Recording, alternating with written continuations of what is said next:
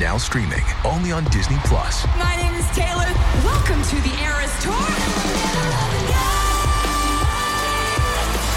Experience Taylor Swift's record breaking Eras Tour. Does anyone here know the lyrics? Prove it! Taylor Swift The Eras Tour, Taylor's version, with four additional acoustic songs. Now streaming only on Disney Plus.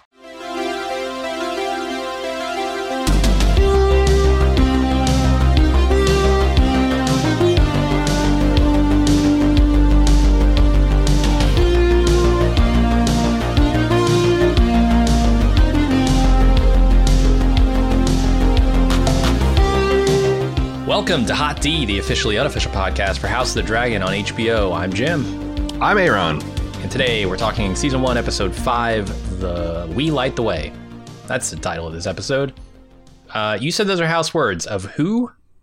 Uh, Heis, House Hightower. If you'll recall, Okay. their keep is essentially a massive lighthouse uh, that that guides the way to the the harbor town of Old Town, and uh, that that high tower has a beacon, and uh, apparently uh, some some new lore we got that it uh, when in times of war when they're calling their banners they light that thing up green. How do they do that? Wildfire gels over the. I imagine some type of co- copper compound, right? That's how you turn a oh, okay. You know, it's like that. Those, flames, those, yeah. like you know, in the Christmas time, they sell those little packets of crystals you can throw in there. I think that's like co- copper sulfate or something. Yeah, or Doc Brown makes a package for that. You could you could get some blue flames. You can get some red. Maybe it's flames. wildfire. There's like fuck it. That's Light- what I'm let- thinking. Yeah. yeah. Why we'll get some wildfire going up there. Mm-hmm. I hope I hope they're they built that tower strong because boy, that wildfire is hot. I've seen it in action. Mm-hmm. Uh, all right. I I suppose that's a fitting name for this episode, even though they don't feel super powerful at the moment. Uh, y- y- you know, you got you got a a queen that's a high tower, but all the action seems to be happening like around her. I think that's starting to change though. This episode, this is the one where she decides I'm not going to be a passive observer here. I got to get in the game. Yeah, sounds like she's going to actually put her hand on the wheel and start driving. Yeah, and I'll say I, I think this episode is better on second watch, richer. It's not as surprising, obviously. Uh, I wasn't as shocked by the ending, but it was definitely richer. You see all the pieces moving around, um, and that's that's what I come to this show for. So I was happy to see that. What'd you think of it? Oh, I, yeah. When once I watched it the second, second, and third time, when I was relaxed and wasn't worried about like, God, this isn't happening at all like I thought it was happening, and like, why is this moment here and why is that moment? Um, it's also remarkably a litmus test for the un the unreliability of eyewitness accounts because I made a couple statements on the instant take about like where I thought Laenor was in relation to Joffrey, Lonmouth, and you know who punched who, and I got that shit way wrong. Because I think it did The a, answer is always Criston. He's it's always. Criston. He's the he's doing all he's doing the most this episode, and like I thought that was that that was kind of interesting that I. Uh, when I was watching this and they filmed it so chaotically, and I, I Yeah. did feel like an observer, just like what the hell's going on, what the hell's going on, that I got so many details wrong in the the first blush. And when I was actually sitting and watching replay and taking notes, I'm like, oh god, how did I? Why did I think that Laenor saw him from across the hall when he's literally like six feet away from him at his feet? Why did I think the Kingsguard? Like, yeah, I, that's so I Well, thought that was it's interesting. chaotic. Yeah, totally. I mean, that scene is uh, amazingly filmed. I, I, It's a like- masterclass of filming. Yeah, absolutely. Yeah, the suspense, the the the mystery of what's going on. You're kind of right there with Viserys. I I really love that final scene. It's it's super good. Um, not to you know say the other scenes aren't, but man, I was impressed by that one. Yeah, I was uh, I, I was really really excited, uh, or I was really happy with the way it ends up. And again, they are doing that thing, which I think is so interesting. Something I did not expect. That um, they're kind of showing that this historical account in Fire and Blood, all of it has elements of truth. You know, there's not one like I thought the mushroom account would be the ridiculous one that nobody and but like honestly, uh, everyone's got a little element of the truth in Fire and Blood and seeing how these things are, are playing out and like minor differences and like not just differences in like historical fact, but like looking back opinion. Something that Kim Renfro has been talking about the last few weeks is if you read Fire and Blood, you come away with the idea that Viserys's reign was pretty well regarded 200 years later. You know, like, oh, he's shepherded the apex of the Targaryen rule and blah, blah, blah, all this stuff. Whereas we're seeing more of a weak, ineffectual placeholder king that's just trying at best to keep what his dad had built going. Um, yeah, totally. And uh, yeah, I'm I'm I'm really digging it. I'm really digging it. I really love the way that they recontextualized for us uh, Lady Rhea, I think is her name. Um, it's Daemon's wife because I had a certain opinion of her based on the things that Daemon had said about her. I think that opinion was entirely false, and I think that's it's so biased from Daemon's side. And I should have seen it right because he's the only one who's talked about her. Um, yeah, he's not. A, he he's a not a reliable. Speaking of unreliable witnesses, uh, right, right, he's. Uh, although it is super funny how in five episodes he's been banished from King's Landing three times. Mm-hmm. No, twice, and he's twice. returned three times. And like this one, where Viserys is looking at him and like, yeah, fine, get him a chair. Uh, he just keeps getting away with it. Yeah, yeah. I mean, what's he gonna do? He's not going to kill him, right? So, yeah, yeah. What is know. Daemon going to do? That's a question that uh, is, is on a lot of people's minds in the realm. I'm sure. Well, what is Viserys going to do about Daemon? I'm like, oh. the, the, guy just keeps showing up. What are you? You going to lock him in a dungeon? You're going to banish him and keep like a guard on him? Uh, I don't know. Take away his and dragon, thing, I guess and also remember that like just killing him is probably off the table because if you'll recall, yeah. that is such a huge taboo, kinslaying in totally. Westeros. That I don't even think it. Uh, I don't even think it occurs to Viserys that like you know that would be. Although politically, that might be the most expedient thing you can do. Oh yeah, I think if he had like a a Littlefinger or someone in his service that he could maybe you know I never told him to kill him. You know, I said I got a problem. It'd be great if it went away, but I never said to kill him. Uh, yeah, I, I don't know. He seems like a real problem. yeah, for sure. All right. Um, maybe we should get into the recap because we got a lot to talk about. There is action packed episode. Yeah, uh, this mm-hmm. is great. Like a lot of people are considering this the best episode thus far. I agree. I've heard from some of my friends who have fucking screener copies that the next episode is also a banger, and I think that's the end of. I think that uh, that's the end of the initial screeners that they sent out to critics. I'm sure there'll be there'll be more forthcoming, but um, a lot of people have called it the best of the bunch. So nice. I'm really excited for next week too. Mm-hmm.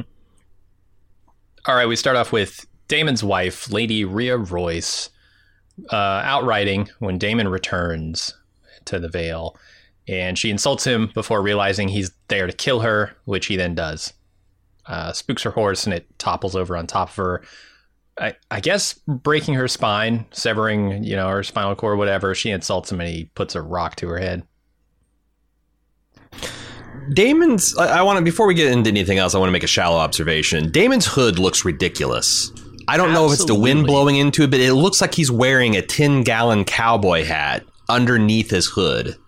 Yeah, and it gives like him a, a very bobblehead helmet. It gives him a very bobblehead looking appearance. Yeah, no, I hate it. it's a bad, it's a bad cloak. You don't even have to Funko Pop this guy. It's just you just you just mm-hmm. print you 3D print him as is, and it'll look like a Funko Pop. Uh, and pop Funko, twenty percent, you're good. Maybe, maybe. Um, Here's the thing I noticed about the scene: Daemon doesn't say yeah. a word. Again, he does that a lot, like the one yeah. at the Stepstones, where you know mm-hmm. he gets off his dragon, he gets the message, he beats the messenger, and then he goes and does his crab feeder thing. This was similar. I do you think he came here to kill her? Uh Because I don't know what else he would be here to do. Exactly, that's what I'm thinking. He's not here because Viserys sent him home, right? There's no way he Surely actually not. was just like, yeah, Viserys, Viserys is right. I'm going to go home. So yeah, I feel like that was the inevitable outcome here. But I mean, I guess to what end is he seriously thinking that if he kills his wife here, he'll now be free of the burden of marriage, and Viserys will marry Rhaena, uh, Rhaenyra to him? I think insane. that's the calculus. I think that's the calculus once late, like whatever he intended when he showed up to Lady Rhea's uh, quarters um, and, and met her in the wilderness of of uh, um, the Vale of Arryn. I think that once he did commit to killing her, that's exactly where his mental math went led him. Yeah, like ooh, That's this crazy is uh, talk, though, right? Like, the, the, the, the stopper here wasn't, oh, you're married. The stopper here was, I hate you. You're you're Daemon Targaryen. You're insane. Uh, I'm not going to marry my daughter to you. yeah. But can does does Viserys is Viserys strong enough to gainsay Rhaenyra? Is he strong enough to gainsay Daemon? Like if they both had their heart set on it. Um, I also think Sure. that Daemon is probably unaware of Rhaenyra is being forced into marriage. So like you know the fact that like Uh-huh. pr- you know the, the Velaryons is a much better match I think than Daemon. Um, Oh yeah. yeah, I think he thinks he's got a shot. It does seem like that, and that's one of the other things about like, man, the way that thing shot in the end. It's like the way they used a crowd to kind of like as a veil, so you don't really get to see these crucial moments of. And then, then once you're you're like, oh my god, did he kiss Rhaenyra? Did he choke Rhaenyra? Did he? And then someone starts screaming, and now your attention's directed to the guy getting beat to death. So Yeah. I thought like I because the thing is as um there I was listening to a couple different podcasts and I was reading some stuff and people were debating about whether you know he meant to kill her when she was paralyzed whether he meant to finish her off and I'm like I didn't think there was any instance where Lady Rhea walks out of that valley like I think she's Hmm. dead and I don't like people like oh he was going to let her go and then she taunted him I'm like ah I don't. I mean, they definitely filmed it with a hint of that, but like the idea that he would leave her paralyzed there, potentially a, to be discovered still alive for her to like finger him, is is kind of nuts. Yeah, she can still speak. She's still coherent here. Yeah. So yeah, uh, Gerold walks by, rides by, whatever, and sees her, and she's like, "Daemon did this to me. You're gonna have some trouble." So I think it also has become sh- uh, more sharply in focus why Daemon hates Lady Rhea here because She hates him. well, but but I got the distinct opinion that they tried to consummate and he couldn't. And it has nothing to do with her attractiveness, it has nothing to do with her personality. Mhm. It's just starting to be a thing that Daemon does, and that his kind of shame and distress at that caused him to just completely abandon and write off this relationship and and talk shit behind her to anybody preemptively to head off any attacks against his his his manhood. Yeah, that that could definitely be the root of it. Um, I feel like there's more to it, though, right? She hates him for who he is, not just not being able. But to do you think because they've been married for I think at this point nine or ten years? But I'm like when they were getting betrothed, the mayor like what, did she hate him back then, or did she come to loathe him because of his reaction and, and all that? They, we don't know because this is like we don't. yeah, but she's kind of like the crab feeder part two, where you've heard so much about her and then you finally get to see her and then Uh-huh. she's dead. She's dead at Daemon's hands before you know it. Yeah, I, I do feel like the more you get to know Daemon, the less you like him, though. Um, Yeah. that, that's just my opinion of the guy after five episodes because I'm liking him less and less. I also like the the dawning realization that she has where she's like taunting him and saying, "Oh, what are you here for? Are you going to strike down the child that stands before you in the throne?" Or and then she starts realizing, "Oh shit." yeah, the play Um, here is to kill me and then go marry her. Yeah, it's and it's too it's too late. Um, we talked about this. I did a couple other background details. Um, I'm unsure of how this geography works because I'm looking at a map of the Vale, and the runestone is um, on along the coastline south of the Fingers, which are these little narrow peninsulas that you know Littlefinger got his name from having a minor holding in those. Um, and the Eyrie and the Bloody Gates, which is the path that kind of protects the Eyrie, uh, where I think she's murdered here. Mhm. Um, that's the exact same location, but I would think that would be a heavily patrolled and guarded route, and they're making this seem out to be really remote. So maybe they're just like, eh, we're going to shoot in the same spot, but we're not going to try to like, you know, remind people that this is the exact same location. Maybe that path is really long and has a very a lot of similar, or maybe I'm just completely misreading the geography. Um, Hmm.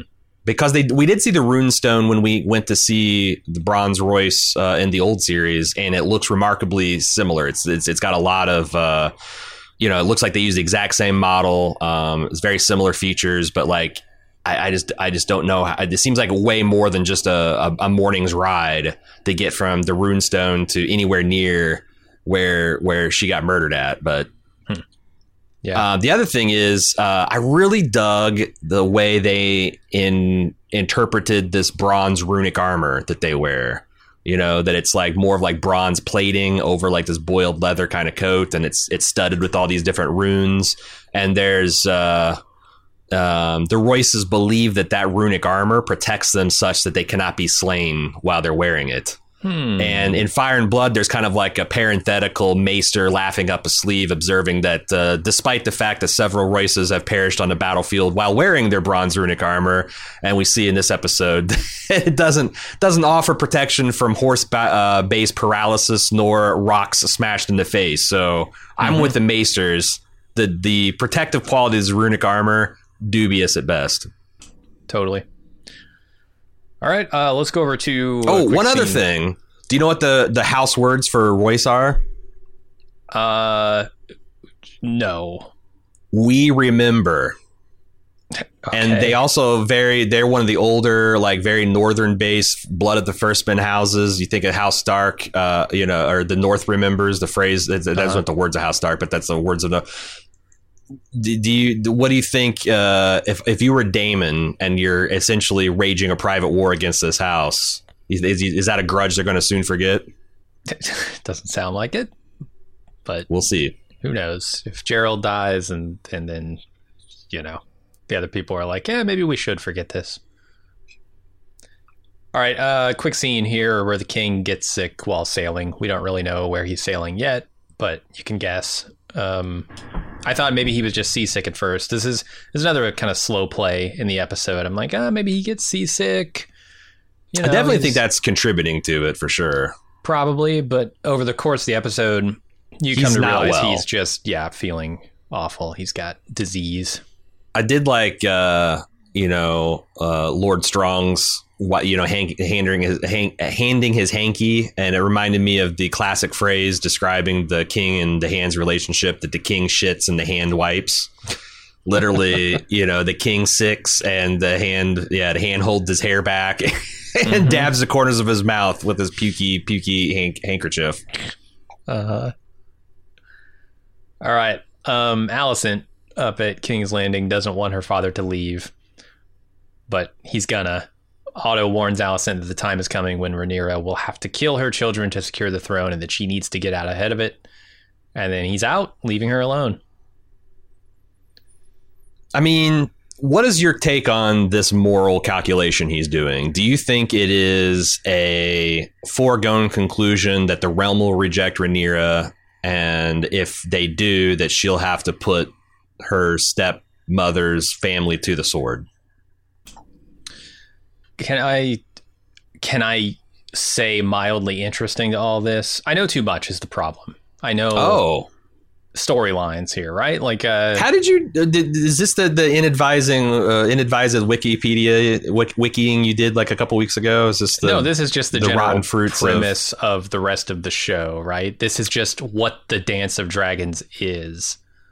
Uh, But my my answer is like is is is that a foregone conclusion, or is Otto bringing about the thing that he's most that, that he's fretting about? You know that like if what is there is there a is, is there a way for because like I because he offers two courses of action. Uh-huh, you yeah. either get ready for war.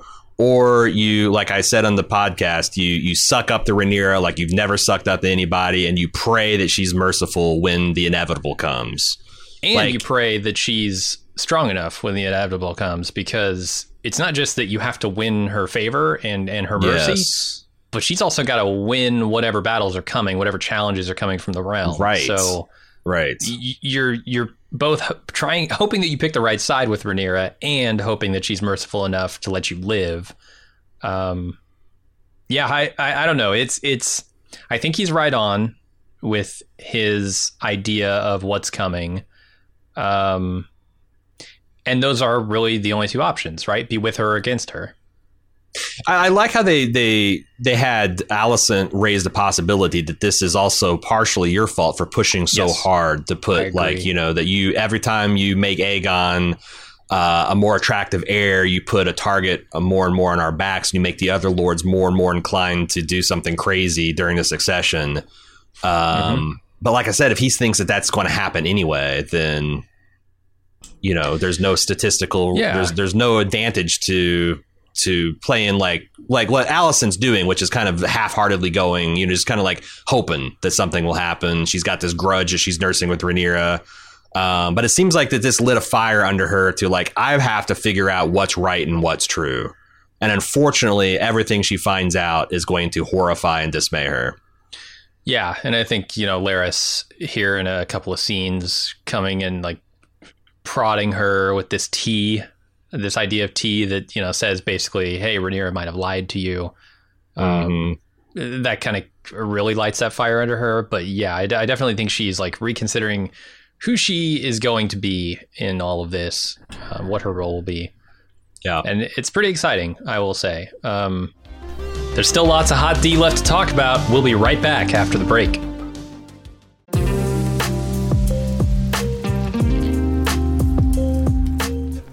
Try to make it super easy to support making podcasts at Bald Move. Just join the club. But some people aren't the joining type, or maybe they're already in the club but want to add a little bit of gratuity for an especially great season of coverage, or for a podcast that really spoke to them, or gave them that bit of support in a tough time. For these, and for whatever other reason you might have, our tip jar is always open. Head over to support.baldmove.com and click the donate option to say, hey, keep doing what you're doing. We appreciate it.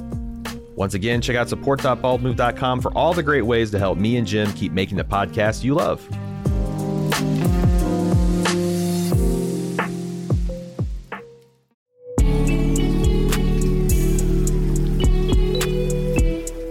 Since the dawn of time, we've been putting clothes on our back that identify us with our people, our group, our tribe. And while Bald Move might be one of the smallest, weirdest tribes out there, transcending all concepts of border, class, culture, and creed, we still have respect for the old ways. At support.baldmove.com, you can get t shirts, hats, mugs, and more. We have something for every one of our podcasts, or just wear the four pips of the Bald Move logo with pride. Bald Move merch beats running around naked, and they make a great gift for the Bald Move fan in your life. Join our tribe!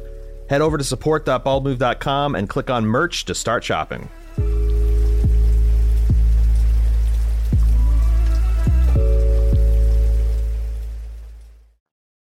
And now, back to Hot D. All right, let's move over to the king arriving at Corlys's castle. Is what is this called? I know I know that the place is Driftmark, right? So this is uh, in, in, er, earlier in the season. I was given a breakdown of all the lords. I talked about this, but uh, this is on the island of Driftmark, Mm-hmm. which is just in from Dragonstone in the Blackwater Bay. Mhm. Uh, he had a cat. There's a the ancestral castle of the Velaryons is called Driftmark, but I guess it's a cold, Oh. damp castle that was not to Corlys's liking. So when he came back from his world travels, wealthy, he commissioned a brand new castle to be built called High Tide that more befits his hall, and it's on this narrow isthmus that at high tide you can only get to it on this narrow causeway. It was was very well uh, represented in, on the screen, and it reminded me of that uh, island uh, that Jude Law visited in the third day. Yeah, totally. Uh, except for this is like it never gets completely. It'd be badass if you had a fortification that you could only access a few hours of the day. But like Uh-huh. it's the opposite. It's like you know it just just just wide enough for two horses and a carriage to fit through when it's at high tide. Um, and did that help with yeah. the dampness of the castle? It seemed. I mean, I. You know what? I thought. I thought high tide looked pretty tidy and, and, and warm for for its location and where it's at. You know, you look at where that's uh, how how shitty the out. I mean, there's rain and wind and all that kind of stuff. Inside, it looked pretty nice. yeah, comparatively. Uh, yeah. So the, the Corlys doesn't come out to greet him, which is would be customary. Um, instead, he waits for him in the throne room, which is Yeah, no. Lord Strong is right to pitch a fit about this reception. This oh is yeah. I mean, they're already like calculated. like Rhaenys points out, he's already coming to them, which is a huge, uh, you know, kind of slap in his face. Um, yes. he, he's basically begging them to marry Rhaenyra, but like, this is also disrespectful. On top of that, it, Mhm. and and he's going to have this huge ask about the names later and what the heirs are going to be. That's it, it- he's disrespectful, and he's got a huge ask to boot. It's like, boy, this guy's trying to take everything.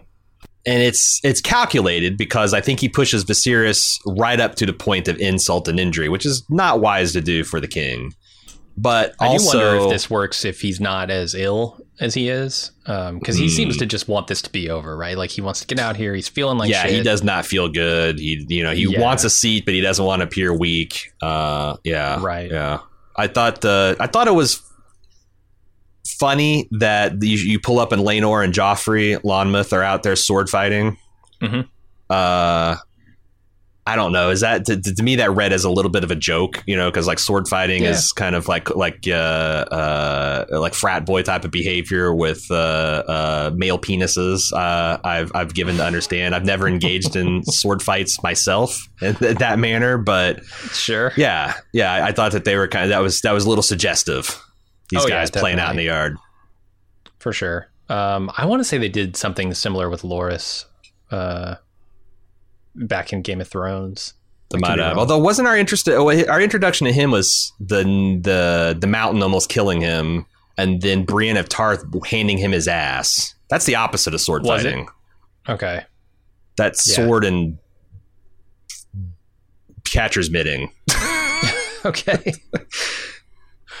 uh, yeah. So then we go over to uh, King's Landing again, where Larys, Larys Strong, uh, makes a pretty transparent attempt to manipulate Alicent by dropping the fact that Rhaenyra was given tea by the Grand Maester the night before, and it seems to work. It's it's Did- so obvious, but you know, I was surprised at how many people leapt to the conclusion that Larys must have sent her the tea. I Oh, don't know why you would. Yeah, because like again, like I I don't know what Larys's position and powers are at this point, but like how would he possibly order the Grand Maester to make the tea? I think what they've Yeah. suggested is that he is in with the ladies.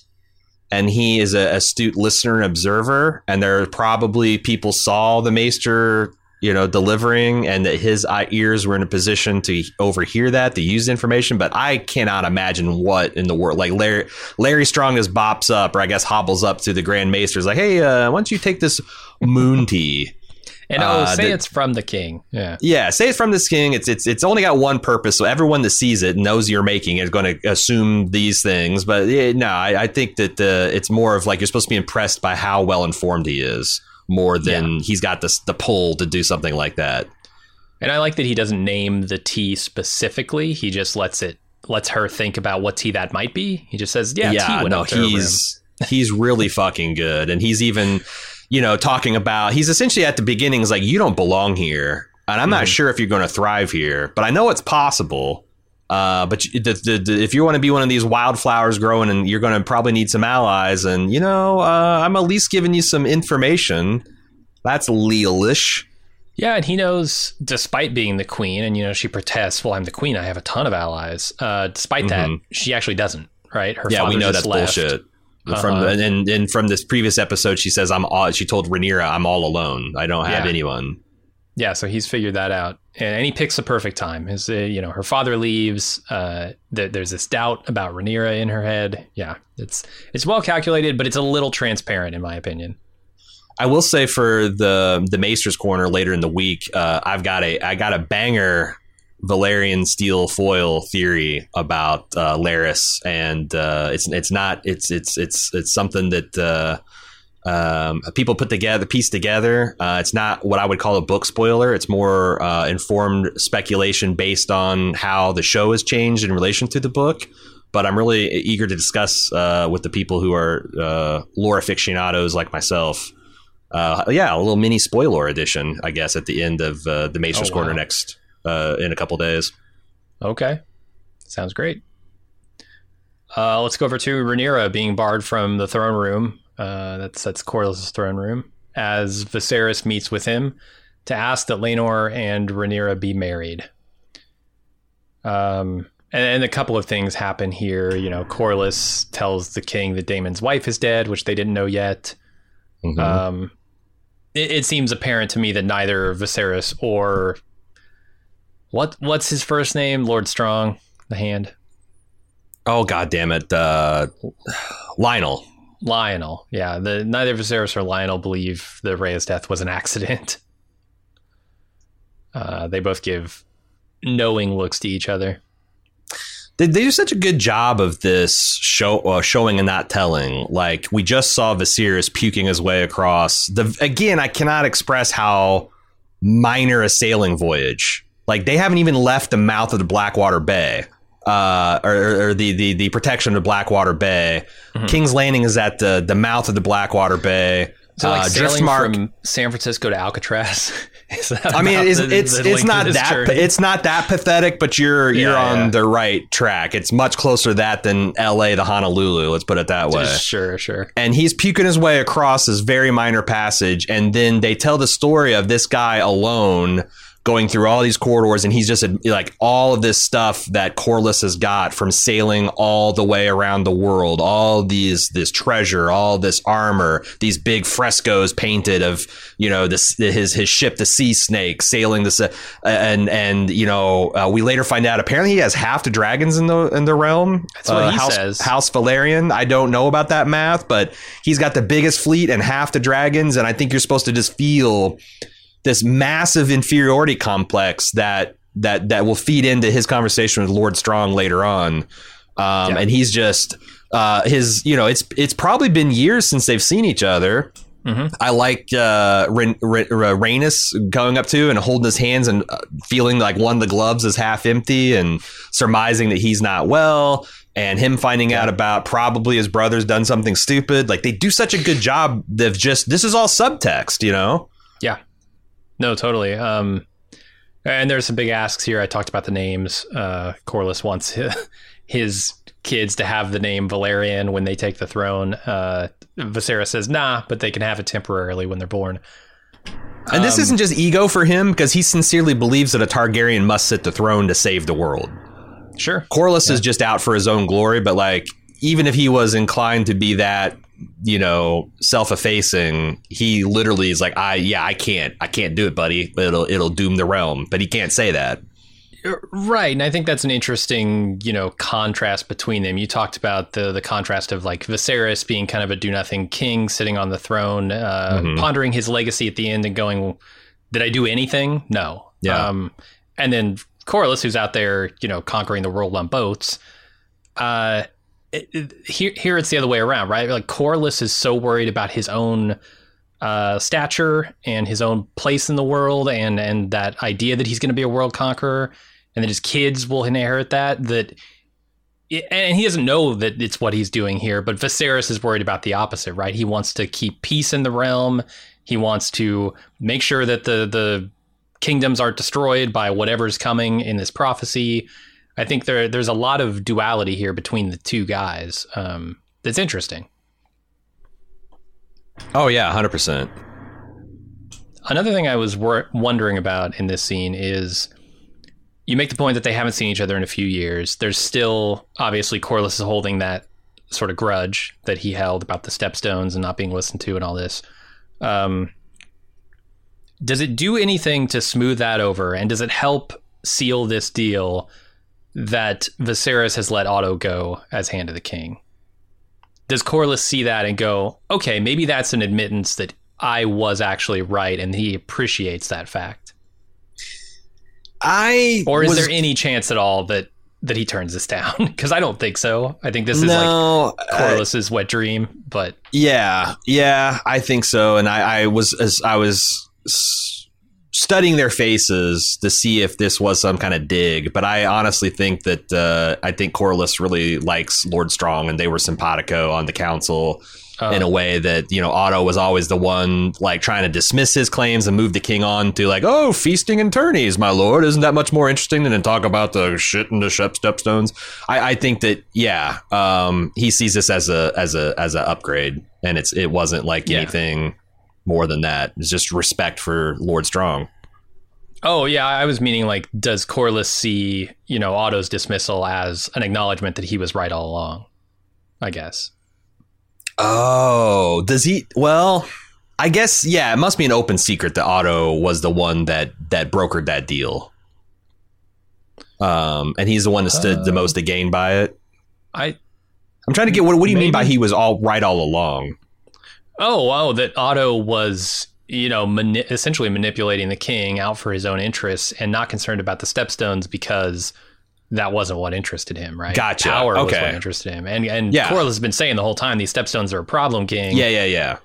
and and the king was ignoring him because of Otto's advice. But now that he's dismissed him, maybe Corlys thinks, okay, the king has seen the error of his ways and admitted that I was right all along, so I'm more inclined to go along with this marriage proposal. Yeah, no, that's I think that's a good take too. And like I think you could be forgiven to to believe that maybe Corlys was pursuing his own interest because like who's hurt the most from the stepstones, you know, uh, being a problem? Well, it's it's him. He owns the all the shipping over there. Um, but like I think that they in later episodes they showed they showed uh, like in episode three during the hunt. Um, it seemed like that was hurting a lot of the realm. You know, it was Yeah, it was yeah. getting to be a bigger like like Corlys is dead on that this is something that we should have nipped in the bud instead of waited till where it starts affecting more than just me. Yeah. Is is there a stage one of the or step one of the three step Martin reveal here where or, or was the was the killing of Rhea step one and this is step two where Rhaenys specifically mentions that Lady Rhea stood to inherit Runestone in this scene? Uh, Um, and then later we'll course, find out that this Daemon is all very mildly that. interesting, but uh, Oh. we'll we'll we'll Okay. see because I, I I know I know the answer one way or another about this inheritance thing, and I just I, you know I, I it, wouldn't, wouldn't it wouldn't be sporting to just tell you. I, I sure. I want, I want to have to hunt that information. Plus, like it's also one of those details that like I could see them swerving uh, on the show. So because Well, they, they've done like I said this episode they did a lot of that. You know, it's like I I won't say Yeah. they they they break canon. But the show is playing a little loose with when things happen and what order things happen and like what is the inflection and the exact kind of tenor of the things that happen. So Mhm. And then the other thing about this scene I really liked is just the set decoration. Um, man, yeah, Corlys has all these trinkets from the places he's been, the battles he's fought. Uh, like you said in the instant take, the crab feeder helmet, mask. I think don't that's and that's what it, that's that's that's exactly what it is. That that that is the, the, his latest trophy from his conquest. Yeah, yeah, that's that's uh, mounted up here. You've got uh, much like Viserys has a model of some castle. I'm still not sure which one it is. I thought that was cool too. That they're like modeling bros. Uh huh. Yeah, like is, was that like the architectural design for High Tide? Because it kind of shared that like rough Could be. plan. Was it maybe Driftmark? You know, the actual ancestral seat that he has just kind of set up in his new digs to you know Sure. the the show show respect for his forefathers. I, And but it was cool that they both. every morning reminding how dank it was. Yeah, yeah, you don't want to lay. It's just look at the look at the standing pools of water. right. Uh, yeah, no, I, I thought that was really cool. That shows that you know maybe in another another life that him that him and uh, Viserys could have been BFFs. and then over on the other side of the throne, and these are just a few of the things, but he's got this gigantic nautilus shell, which is super cool. I and I'm I guess I was leaning towards that being treasure because it's gilded, but on the other hand, they could just give gilded it. You know, like I, it could be like just an enormous. And I, I thought like you know if a what's a huge nautilus like a nautilus that size you could call a kraken easy. And like, is that so? Is that like what's right. left, and and they've just gilded it, or was that like just this massive thing that did he steal this from the Sea Lord of Braavos or something? Like, I, I yeah, it was. It's it's a cool piece of it's, it's cool. It's something cool to speculate about. Yeah, I continue to love his interior decorating style. Yeah. All right, let's move over to Rhaenyra and Laenor um, walking on the beach, coming to an agreement to marry, but to continue, as they put it, dining as they see fit, which means essentially taking other lovers. Because Laenor's taste, uh, I, I can't remember if he's for the goose or the duck, but whatever it is, it's not uh, her taste. Yeah, I think this is a deliberate homage to the classic scene in Spartacus between Laurence Olivier and Tony Curtis, where uh, Olivier is playing the master of Tony Curtis, who's playing a, a Roman slave, and he's trying to feel him out about because it turns out he's bisexual. And he's trying to ask him about like you know do you honor the gods? Do you lie? And like you know you do that because like there's a moral conviction right? It's like well do you eat oysters? Oh when I can find a master do you eat snails? I don't like snails. Is is one a moral choice or another? No I suppose not. It's just a matter of taste right? I, I like snails and oysters. And um it's a very circumspect way because I, I think what's interesting is it, it it's it, it it gives Laenor the room to be like, I don't know what the fuck you're talking about. Sure. You know, like he could, but like also if tactful. Yeah. but but also if, if he you know if if because like again in, in the books this is kind of like not quite an open secret but wide speculation that like huh this guy doesn't seem to take any interest in women he always surrounds himself with comely young men uh god i hate that word comely I know. I try to. isn't it just the saying it. grossest it's like ah I don't, yeah. Anyway says it in this episode. I he think. does. It's- He does about Rhaenyra, how she's gotten more comely of, of late. But um, they, they say that, and I, it's like it, it gives him the room. First of all, maybe Rhaenyra is wrong because it's it's it's Mm-hmm. it's if it's an open secret, it's still a secret. Maybe Laenor uh, doesn't want to come out that way, or maybe he's bisexual instead. So I, I thought this was a pretty tactful way uh, for the this young woman to handle the situation, and you know try to get get what she wants out of this deal. And, I like Laenor. that she she uses this to not place blame too, right? This analogy is is very similar to sexuality because you don't know why you like goose over duck. Yeah, it's it's just, just that's ma- how you feel about it, right? You it's were just a born that matter of taste. so. It's a snail Yeah. or oyster. It's a matter of She, taste. she gives him that out too, where she's like saying without saying it, but she's not trying to shame him for that, and I like that. Yeah, and they also show that like unlike Sir Criston Cole, who when he hears this plan, he gets more and more angry. Like there's this smile that slowly spreads on Laenor's face when he realizes what she's offering him. Mhm. and there's a little bit of like uh I guess hurt feel like they start the scene with uh, Laenor and Joffrey here in a minute where they're he's kind of brooding about it, but it doesn't last very long because even you know maybe maybe he was only brooding because he thought Joffrey would be pissed, but when Joffrey's like you know this kind of best case scenario, bro. Yeah, Uh, yeah. What did you think was going to happen here? yeah, like we could Like, sneak around for the rest married, of our dude. lives, but like yeah, we can live at court, and I can be your sworn protector, and nobody Mm-hmm. will bat an eye about me staying in your quarters all night long, and yeah again it's like i like i'm not I, I i hope i don't come across as being like it's okay to be in the closet if you've got like you know this this little inn. You know if you're like uh liberace and you just keep adopting young men as your sons. Like i, I don't think that's ideal. But in this particular situation in this particular society this is as close to a good deal as these men are probably going to get I also would not shame people for being in the closet either, because it's everybody's choice as to what they want to do. Uh, yeah man you gotta protect yourself uh and and and uh you gotta, you that's gotta, how you, you feel gotta, comfortable. Just do that. But like, yeah, I totally. I, I think this is best case scenario for them in this world for sure. Yes. Um, and then we go back to the throne room where Rhaenys and Corlys talk about the deal they just struck with Viserys and Rhaena uh, or Rhaenyra. And then they disagree about the danger that they might be placing their son in and whether his sexual orientation will be a problem. This is the scene where he says he has half the dra- dragons and the navy, which is pretty freaking powerful.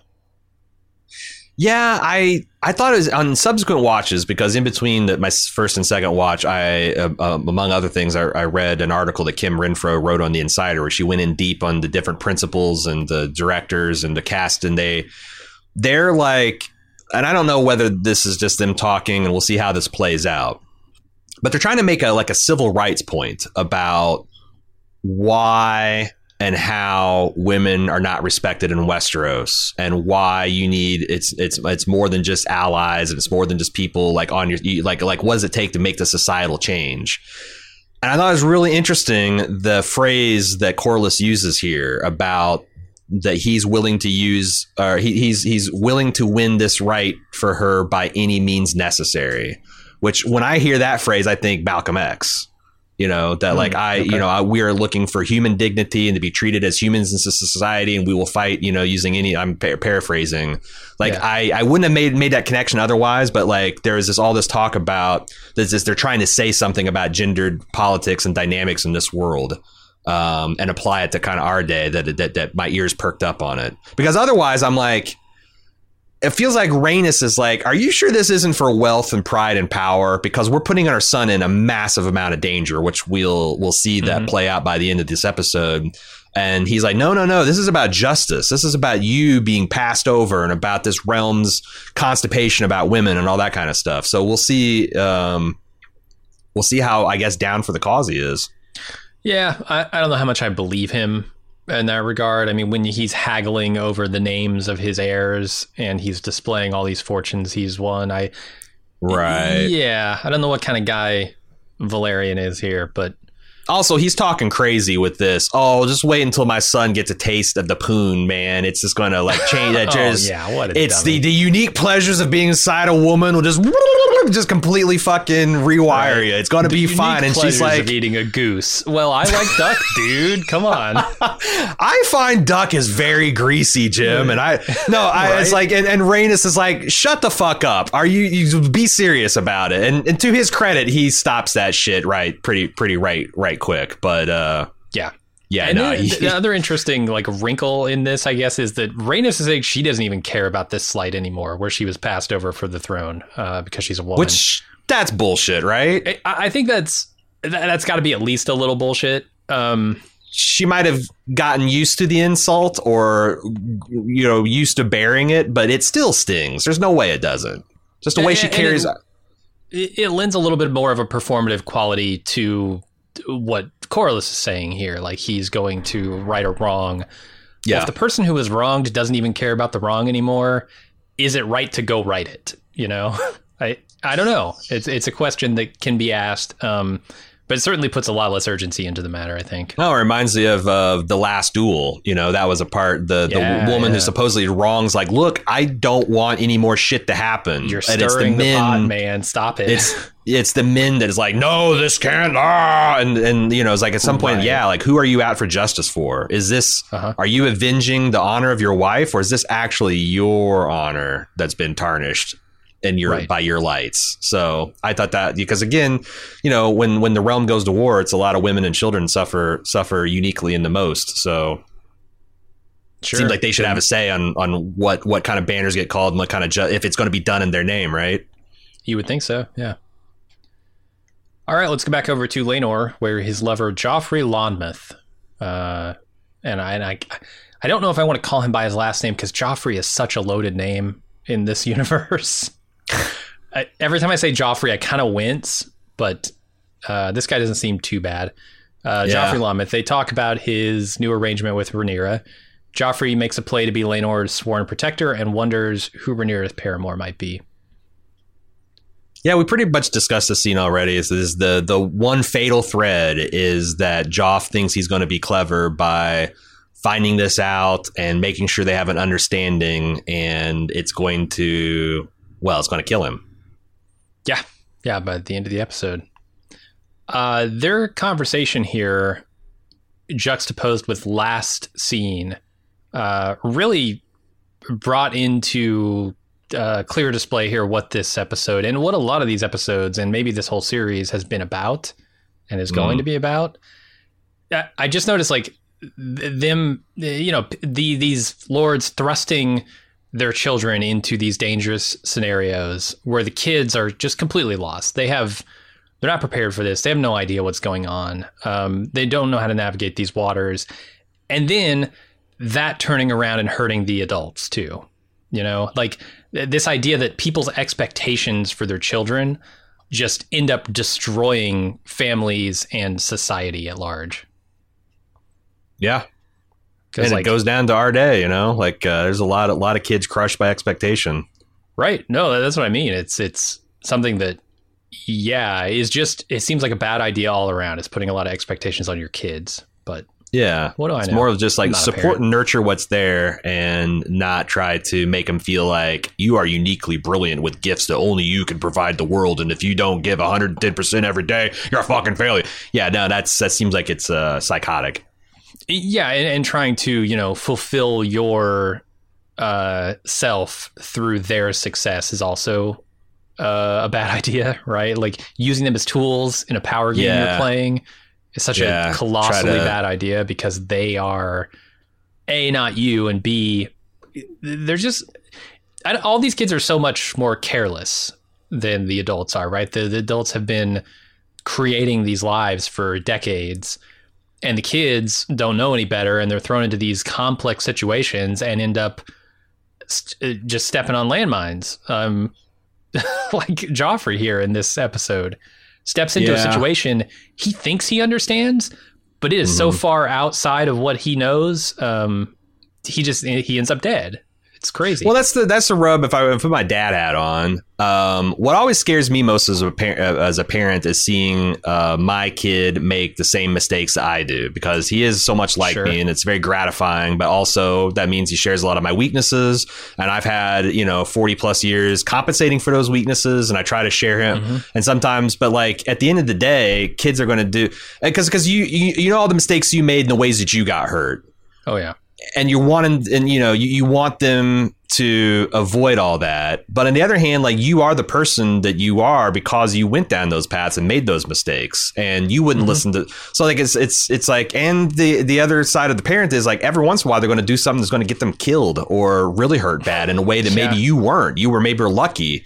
So like i get the i get the almost desperation of wanting your kids to do better than you but it's uh It just a lot of like times a monkey errand. paws situation where you, you wish Yeah. to avoid and you you create the very thing that you're trying to avoid.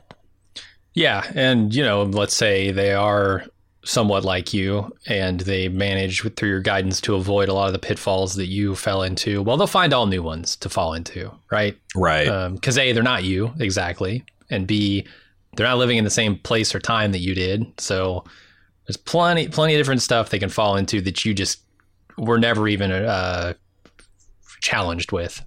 yeah. Uh, all right. Anything else in that scene, or let's go over to the No, let's move on. There's still lots of hot D to talk about. We'll be back right after the break.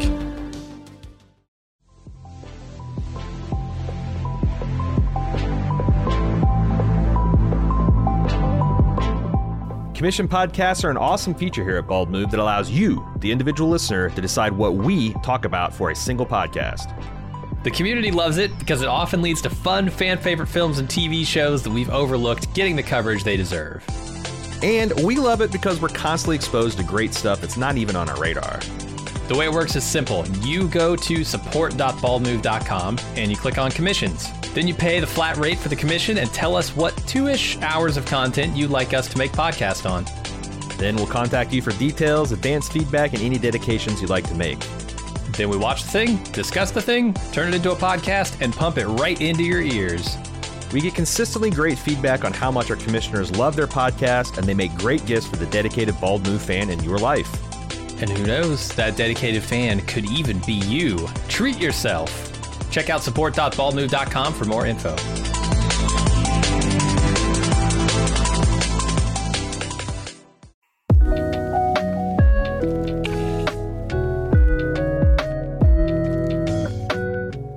You've been listening to quite a few Bald Move podcasts now, but you're not in the club? Whoo boy, you are missing out.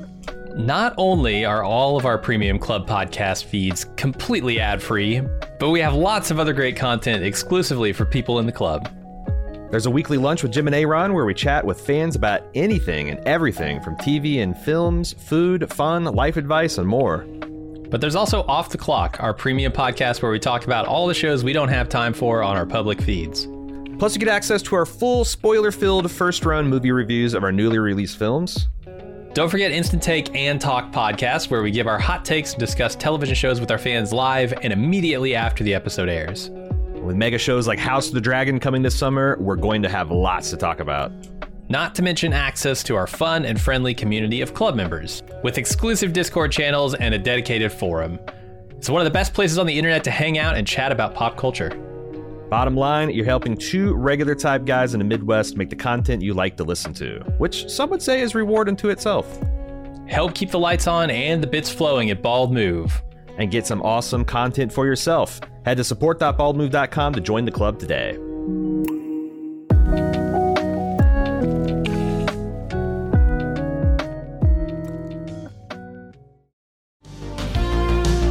And now back to Hot D. All right, we're on the boat back to King's Landing. Criston asks Rhaenyra to give up the throne and run away with him. She declines, which obviously, um, but it's incredibly hurtful because he broke his oath thinking it meant something, but clearly it does not mean as much to her as it did to him. Yeah, it's like uh why it seems like it, it, it- so Rhaenyra is a little naive in a in in an interesting direction because previously she didn't think that this stuff was possible, and Daemon opened her eyes. And then when she went to seduce uh, Criston Cole, she thought, "Oh, maybe everyone is just morally flexible, and we can just do this."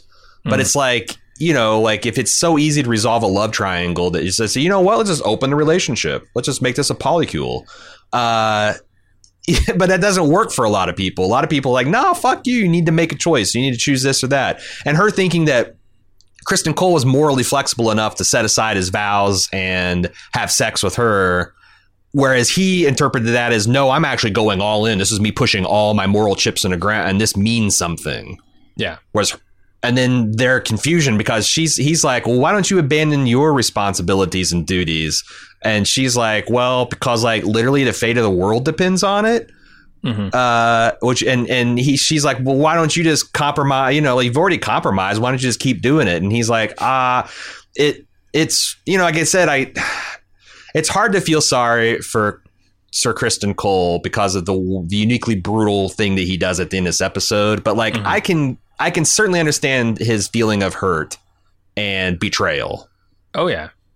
You know, especially keep in mind the relatively youth and the the world he's living in uh, does not make what he did. But like I I understand how this is going like like this this love and adoration is going to be twisted into disdain and hate. And I feel like maybe if he caught her with this conversation, maybe if they had if they had hooked up earlier when she was still on this nah i'm not getting married trip um, mm-hmm. And he had brought her this proposal she might have run off with him because this is what she wants i think and and it's just maybe she doesn't want it with him she wants it with Daemon well also here's see, the other thing uh-huh. I think as his sworn protector, he's been with her for years intimately, and he knows probably to a fact that she has not had sex with anybody. Right?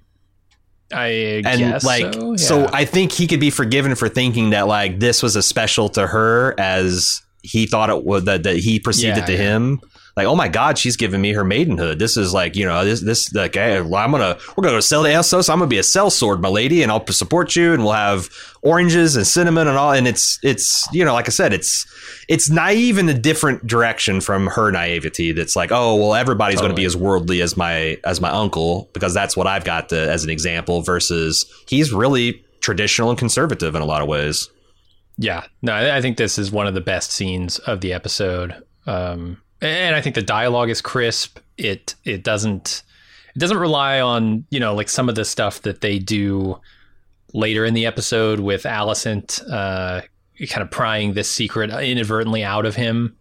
Mm-hmm. Uh, that, that they they play a little loose with the dialogue there to get that confession. Here, everybody is saying what they feel and think, and they're expressing it in ways that make sense for them, and I, I just love it it's also such a domino thing too because like you wonder if he would have shit the bed on that confession so hard had he not had this conversation just moments yeah. before you yeah. know like this hurt and despair and him kind of like swimming and like i thought this i forget this guy's name the guy to play sir sir crisp crispin crisp uh-huh. dialogue by sir crisp here uh, uh-huh. that he plays like you know his eyes are like shining with tears they're brimming with tears he's a tough guy he's not gonna let him show but like he is genuinely hurt here and uh I think when Alicent hits him with the, hey, do you know anything about, uh, you know, Rhaenyra having, yeah, I did it. I did it. It was me. It was me. Like it's, he was primed yeah. for that. If there was like a month in between that, maybe he pulls his shit together, but he's already feeling so guilty and like he threw away. He's like, this white cloak was the only thing I had by, to my name. Mm-hmm. And I threw it away. And I thought that we could uh, Fabien Frankel's the, the guy to give his performance. Uh, that I that I thought that we that, that if I if I married you and we had this like happy ever after away from the scandal that that, that it would redeem it in some way. And now it's like so like the conclusion is like well now he's irredeemable. Yeah. Which if you start feeling that you're irredeemable that's when really evil shit can happen man yeah, which I love because it's hilarious that in the eyes of like the realm, Rhaenyra would be also irredeemable here, right? Like she's supposed to be this pristine, untouched right. uh, wife for some lord, and so she's sullied herself that way. But he's also sullied himself. Yeah, uh, yeah, it's it's really good. What a great scene. And the other thing I think here is you have to remember the Daemon factors into this whole equation. There's a brief moment and, you could blink and miss it here, but when he first comes up to her and starts talking to her, her mind starts to wander uh, in the middle of their conversation, and she sort of looks off to the side. He's talking about you know the sex they had or whatever, and then he he says her name, and she like snaps out of her daydream, like she's been Ah. thinking about Daemon the entire time while he's been talking about that. Hmm, interesting. Which obviously she was probably thinking about him during it uh, when it actually happened. So because that's the other thing is like I didn't get the idea that Rhaenyra want like she was literally going to be her boy toy. Like this is this like girlish fantasy of oh, go my white knight, my sworn protector, and my secret lover in the sheets. But clearly she's infatuated with Daemon too. And if Daemon came by and like crooked his finger and she didn't have her obligations to the realm, she'd probably so it's like it's not even that like Criston feels like he's got like uh, some kind of special relationship that way too. It's just it's just a real letdown for I think everybody. She's disappointed that he's kind of like this uptight about it. And she can't have all of her cake and eat it too, because you know, like it reminds me of like, what did she want to do? I just want to fly away and eat cake all day. That's what she, Mr. Criston Cole is a as a as a nice piece of angel food cake, and she wants it. She wants to have it and eat it too. and all he's got is oranges. Can't make Ah. cake out of oranges. Not even a good lemon cake. You got an orange cake? Who the hell eats an orange cake? Ugh, No one. too cinnamony. All right, let's go over to Alicent watching Viserys from the keep as he arrives back in King's Landing and just collapses when he steps off the out of the cart. and I love this because this is like the the top like when she sees him collapse, she startles like, "Oh my god, my husband!" Yeah. And then She- like she the rest of the episode, to help him, right? But she's on the balcony and like Well, also, but also she's like, there's like this also kind of undercurrent of like, because that's what she's like. Oh, I'm just this. I'm I'm kind of like this guy's appendage. I wipe his sores. I let him use my body. I take care of his children. I do all this stuff. And now it's like she's going from oh my god, my husband to like oh my god, my husband. uh, And this is the scene where like, you know, with with Criston Cole, where it's all going to start to change. Yep. So she summons Criston to her chambers to question him about Rhaenyra's indiscretions with Daemon, and he mistakes her intentions and accidentally confesses to breaking his oath with Rhaenyra. And Alicent chooses not to punish him. Yeah. Well, for now, it seems. Um, but yeah, but also by the end of the episode. But he, he's, I think, that's the other thing is that he does. She doesn't really say, "I won't geld you and I won't kill you." She just dismisses her him from her service. So I think that's the other reason he's like gulping like a fish throughout this episode. Is not only is he in a turmoil about Rhaenyra, he also has the fact that the queen knows his infidelities hanging over his head. and on the Alicent side, we touched on this in the but like this is her worst case scenario it's like oh my god but we, we talked about that as like this is like sometimes you have experiences with your friends that or family that recontextualizes like what they're capable of like i didn't think yeah, like she's like maybe thought that Daemon could seduce her, or maybe she'd have a tryst with a, a handsome knight. But the fact that she's like, you know, like like Alicent, I think thinks this is the tip of the, the iceberg. Like, oh my god, like what if everything that Mushroom says is true? Yeah, I've gone to bat for her. I got my father dismissed. I am I'm going to trust this woman with my fucking life and she can't even trust me with the secret of her maidenhood? Like you Yeah. can see the betrayal and like everything her father says now is coming back 10 times louder and at this uh, uh this this klaxon level. Uh and she did uh yeah, just another great scene. yeah, absolutely. Uh, all this brought on by uh, Larys Strong, which I, I I wonder what his play is here. Why is he in here stirring this pot? His his father. He's a is hand of second son. He has got a physical deformity, which means he probably can't Mhm. distinguish himself in battle. To me, to me, I'm actually really excited because this is this is Jaime and Tyrion with maybe even better. You know, like Harwin is to Jaime, uh, he's the brawn. Sure. Uh, you've got uh, the, the, you- you've got Larys as the brains. Like I, this is something that Martin likes doing a lot. You know, pairing physically weak people. Like uh, this is Oberyn and Prince Martell. You know, Oberyn's the dashing. He's the serpent with the flashing fangs, and uh, Daemon is the snake in the grass. Like they're, they, he likes this dichotomy of of of strength and and you know average or dim witted intelligence. Hodor and Bran uh, versus uh, yeah yeah yeah ver- versus um, you know, like and- this, like yeah, cunning and, Yeah. and physical weakness. Uh-huh. And those have been always historically really fun pairings, and this one, this one might be like that. But like, yeah, like what else is he going to do? Like, if you're not invited oh, to sure, speak, but you listen. what is this? What is this intended to provoke? I mean, it, it seems to me like this could potentially be the first cracks in uh, Lyonel Strong's Mm. loyalty to the realm. Because, like, I, I can't imagine he's he's, doing gonna- this autonomously. I, I feel like Oh, you think he would have Lyonel's to be talking to to his him. father about the the meddling he's doing, right? Because I don't know, the man. king. This is this. He's deeply invested in this realm, and if Lyonel thinks that Aegon is the best potential heir here, this could be a back doorway into, you know, getting Rhaenyra uh, ousted as heir, Like, getting Hmm. getting into the queen's attention. I I don't know. I don't know. I, I'm trying to just follow the logic. Where does this chain lead? Well, it leads to Rhaenyra and Alicent becoming enemies, and L- Yeah. Larys knows that.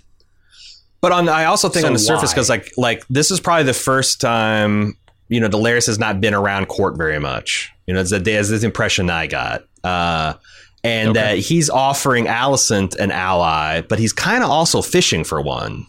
Like, boy, it'd Yeah. really be nice Yeah. to have the favor of the queen in my back pocket, and that he's a guy who's just like, well, how can I distinguish myself? He's a Littlefinger type. Sure. Um, but he's, he's a doing very- it I by mean- sowing dissent among the queen and the heir to be. So I feel like yeah, if that is not a play to get the the heir ousted as heir, then it's foolish. yeah. But that's just my my opinion, man. Yeah, um, a lot of people pointed out the fact that if you take Littlefinger and Varys's name and put them together, you get Larys. And there's a lot of similar like motivations and styles here of accumulation of favors and Yeah. secrets and and listening more than you talk and you know d- d- to what end is and then that's I guess that's the question is like is he going to be a Varys type that's doing it for the realm and for the good of everybody is he going to be a Littlefinger type doing it for his own personal interest Yeah. And how how will Harwin and Lyonel figure into his dealings? I, I'm Because it looks like I brothers have a good them relationship, right? Talking or yeah, get to know more about them. They, they It's do just seem like, like, you have know, a good relationship. Yeah, they're kind of like talking, whispering each other about what all the the queen's uh, dress means, and we've seen them eating at the Mhm. table, and it seems like they're yeah, it seems like they they they don't hate. It's it's kind of like Jaime and like Tyrion that, that there's not a, lot in a lot of enmity here. Um, they But both I've never seen them talk with their father. I, I want to know what that relationship is like. yeah, that would be good to know. I don't know, man. We'll see. Uh, I, I feel like we need a new bald move rule. It must be like 16 by now. Bald move rule 16. Always, always make them make you say it when you have a secret. Never volunteer information that they have not proven they already know. And even if they prove it, maybe just deny it anyway. Yeah, those of us with that sort of strict parents learned that at the age of 12 or 13. But yeah, Right. apparently, if you can grow up and be a Kingsguard and, and not know how to, you know, uh, yeah, what do you got? What do you got? I want my Right. lawyer. I want my lawyer. nothing. hmm Nothing. I mean, Daemon's the expert at that, right?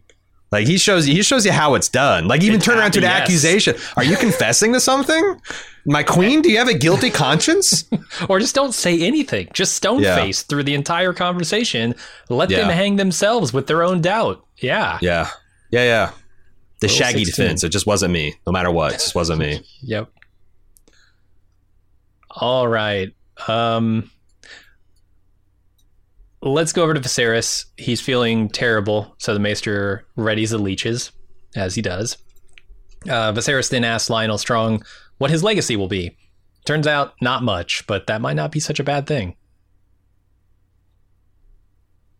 Yeah. I thought this was another great scene. I really like Paddy's portrayal of Viserys as this man, and this is man. This is such a great, well constructed episode because everything adds to it. Like his walk of insecurity through Corlys's house that like he built from nothing. You- Literally, like he's the only. Like he mentioned this. I'm the only. I'm the only one that's made my own goddamn castle of all the great lords of Westeros right now living. Uh, and he's and and and he's walking through that, and now he's been laid low, and he's confessing to. I, I like how he calls him Lyonel. Like you know, it's very like he really trusts Lord Strong here in a way that he didn't trust uh, uh, Otto. And you know, he asked him for his honest appraisal. And of course, you know, Lord Strong's. You know, he's not going to be like, "Oh yeah, you're you'd be Aegon reborn" or anything. He's just like, you know, a lot of people in your situation would count their fortune. You know, you haven't been tested. Times have been Yeah. good. But also, I I kind of I kind of relate to that. To like, man, I you, you know you you, you kind of do want to be tested. You want to see what you're capable of. And if you are never able to do that, and you know now you see the better parts of your life are behind you, like that's got to eat at you. And it's it is it's eating at him as much as the disease is. Yeah, I, I is this leal? Is it leal to not even give your dying king platitudes when he asks about his legacy? Hmm. I think so. I think that that's like what Otto said about the the hands like obligation to tell the truth uh, and keep it 100 is true. Um, and I think Larry, I, think uh, I think Lyonel's doing that a lot better than Otto did. Yeah, he needed to be advising Viserys all along, and I feel like Viserys might feel better about his own legacy had that been true. Do you think that uh, Grand Maester Mellos here is sandbagging the king? This is this is something that came up on the instant talk portion of our podcast. People ask, like, do you think the younger Maester, you know, he's just wanting to leech, leech, leech. Uh, Uh-huh. The king gets sicker and sicker and sicker. Also, I, I think I'm I I came across uh, away much more convinced than my first watch that this it's, it's you're not supposed to understand that his whole hand is rotting away. I think you're supposed to understand that his whole arm is caked with some kind of Yeah, herbal The poultice poultice, mixture. say. Yeah, yeah, yeah, yeah, yeah.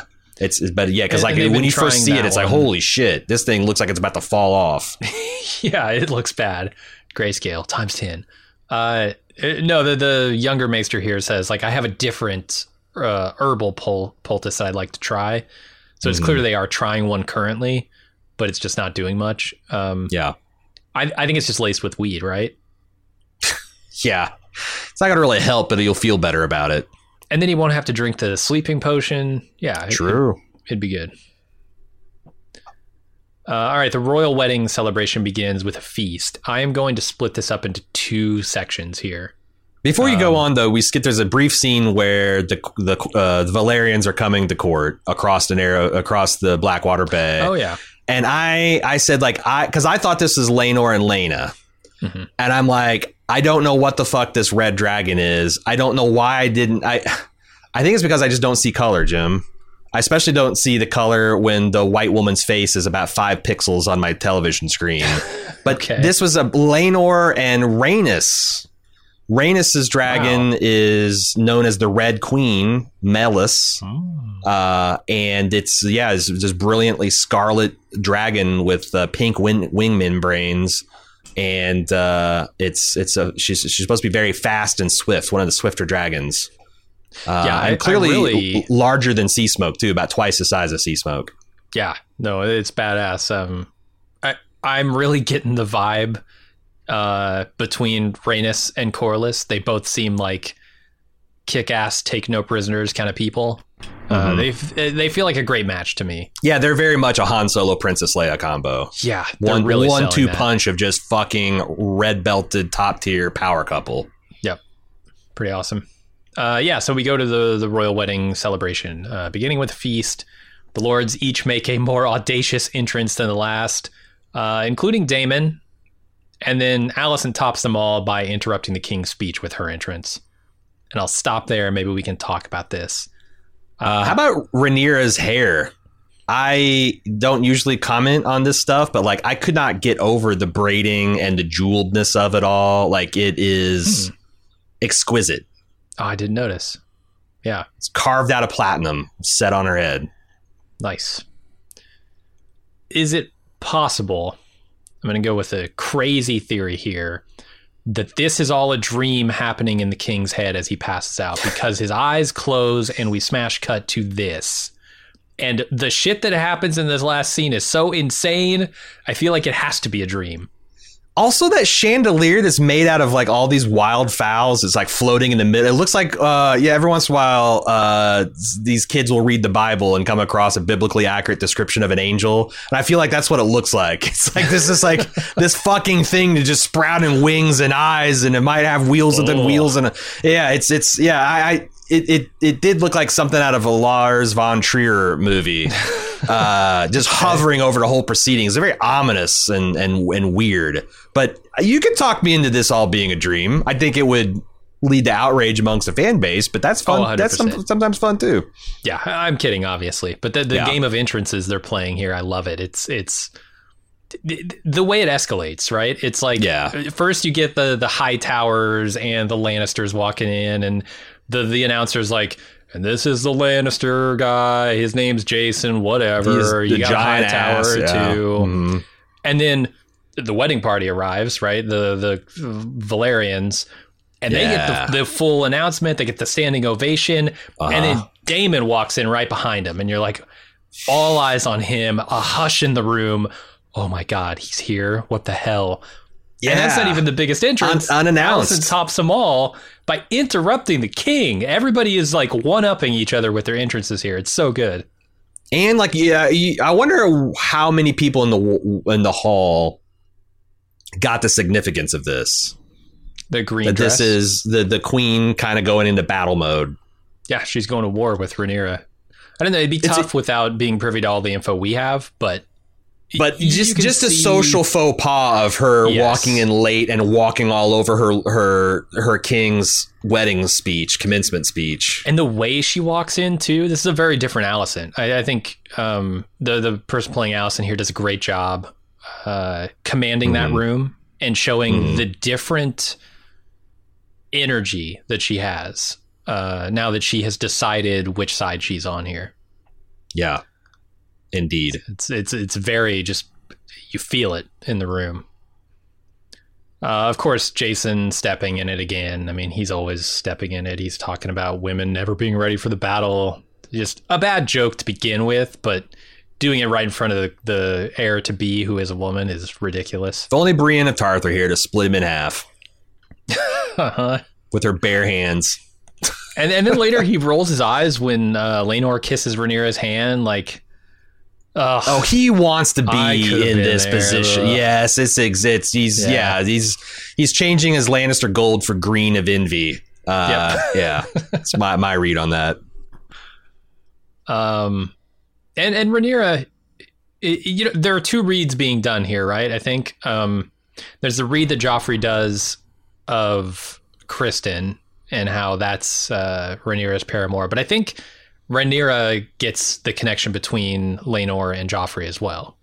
She she sees them making eyes. It's conspicuous that they let us know that she notices. Mhm. So I think she's aware of what that what the events of this evening are going to mean to Laenor. Yeah. Yeah, no, I, I there's a lot of significant glances about around a lot of people in these scenes. It's kind of fascinating to watch from a, a people a people perspective. do you want to talk about everything that happens after the dancing begins? Um, I will say another mea culpa. I thought that the dwarf that they had in the band banging on the drums, I said, "There's no way that could be Mushroom." But per Paddy Considine, that is explicitly intended to be Mushroom, Hmm. and it's something that he says was his call. Which I'm not sure if it's a joke because it's kind of like uh, I, I got this from Kim Renfro again from her her insider reporting, and she mentioned that uh, I, I, I got if I'm um, reading this like Fire and Blood, I'm like I don't know if Paddy was because he's like don't tell Ryan Condal or don't don't listen don't let him insist otherwise. But this was I read Fire and Blood and I loved Mushroom and I wanted him to be in at least one scene. Um, But now he's been in one scene. I do wonder if they're just going to keep him in the background as a nod to the fans, or if we'll get to see more of his, uh, you know, unique perspective on the proceedings. I will say he didn't look that foolish to me. Yeah, they I love definitely. his style. He's got like a Claudio Sanchez kind of look to him. Uh, Yeah, yeah. Uh, I dug it too, and he's handy with the. He's he's, he's really banging those bongos. But I I I- I think they definitely down like it was it was, it was a tasteful mushroom, if one could say Yeah. such a thing exists. Sure. Uh, all right. the dancing begins, and boy, the knives come out. Uh, Gerold Royce accuses Daemon of killing his wife Rhea. Daemon flirts with Laena for a bit, and then Rhaenyra provokes him into almost banging her right on the dance floor. And Joffrey Lonmouth makes it clear to Criston that he knows his secret, which sends Criston into Criston into a rage. Criston murders him in front of everyone, throwing the hall into chaos, and then runs off.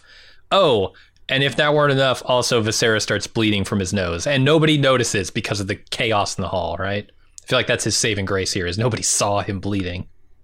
Yeah, Bobby B wouldn't let this happen in his hall.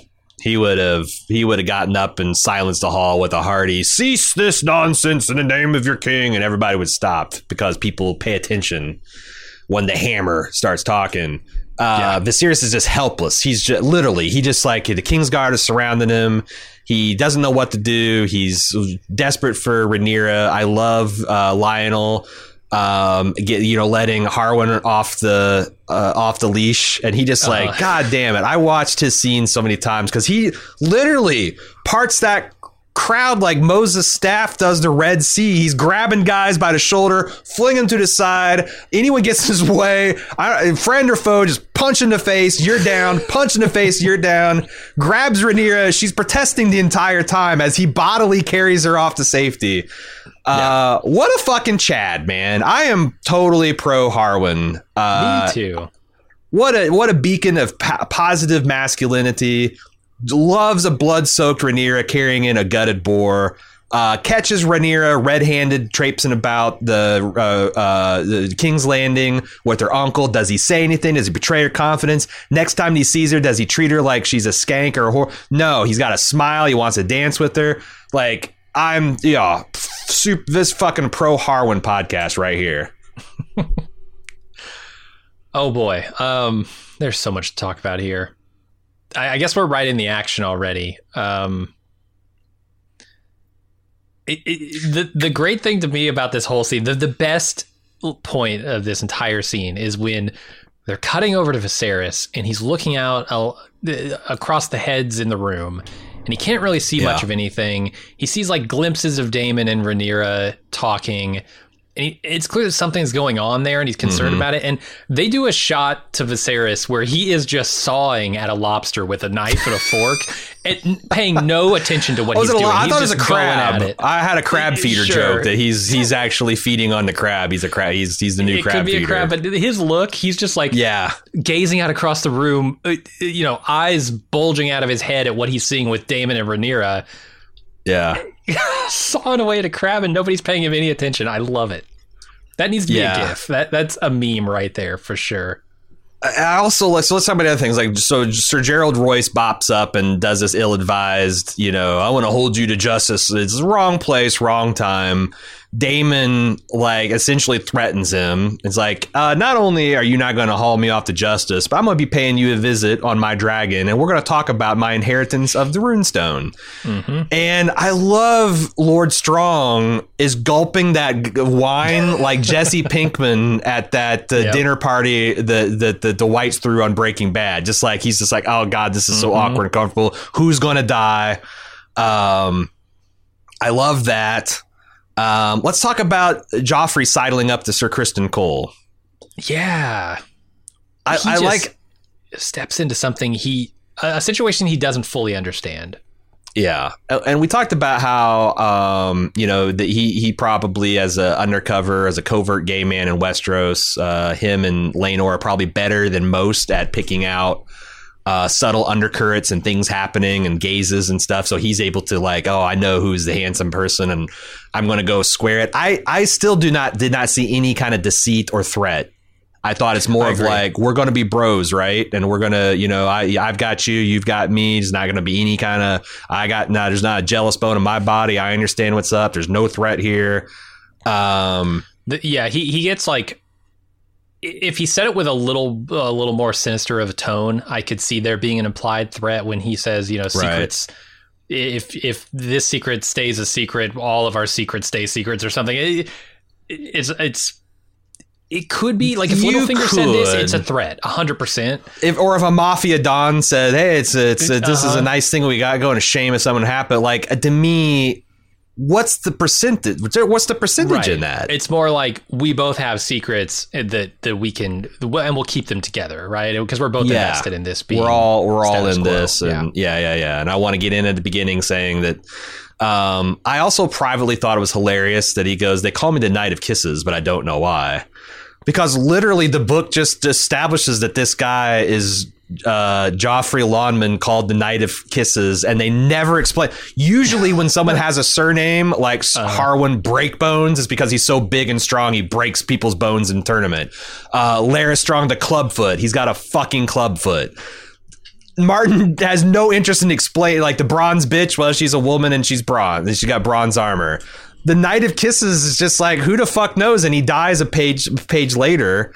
Um, Yeah. so which we'll which we'll talk about. Um, I will say I did not think it was as uh, big of a leap here on second watch uh, for them to to just immediately suss out that Criston was uh, hot for Rhaenyra yeah, because it, if you look at you know the previous scene where Rhaenyra and Laenor were talking, she revealed that she also has uh, other tastes, right? hmm And so they already knew that she had some kind of paramour. He, he yeah, yeah, basically yeah. says it. Who is it, right? And so all they have to do is look across the room and see who's looking at Rhaenyra the most, and they can just assume. So it's it's not like that finely tuned uh, secret sussing machine that I thought it was. It's more just like we know there's something going on. Let's just see who it is.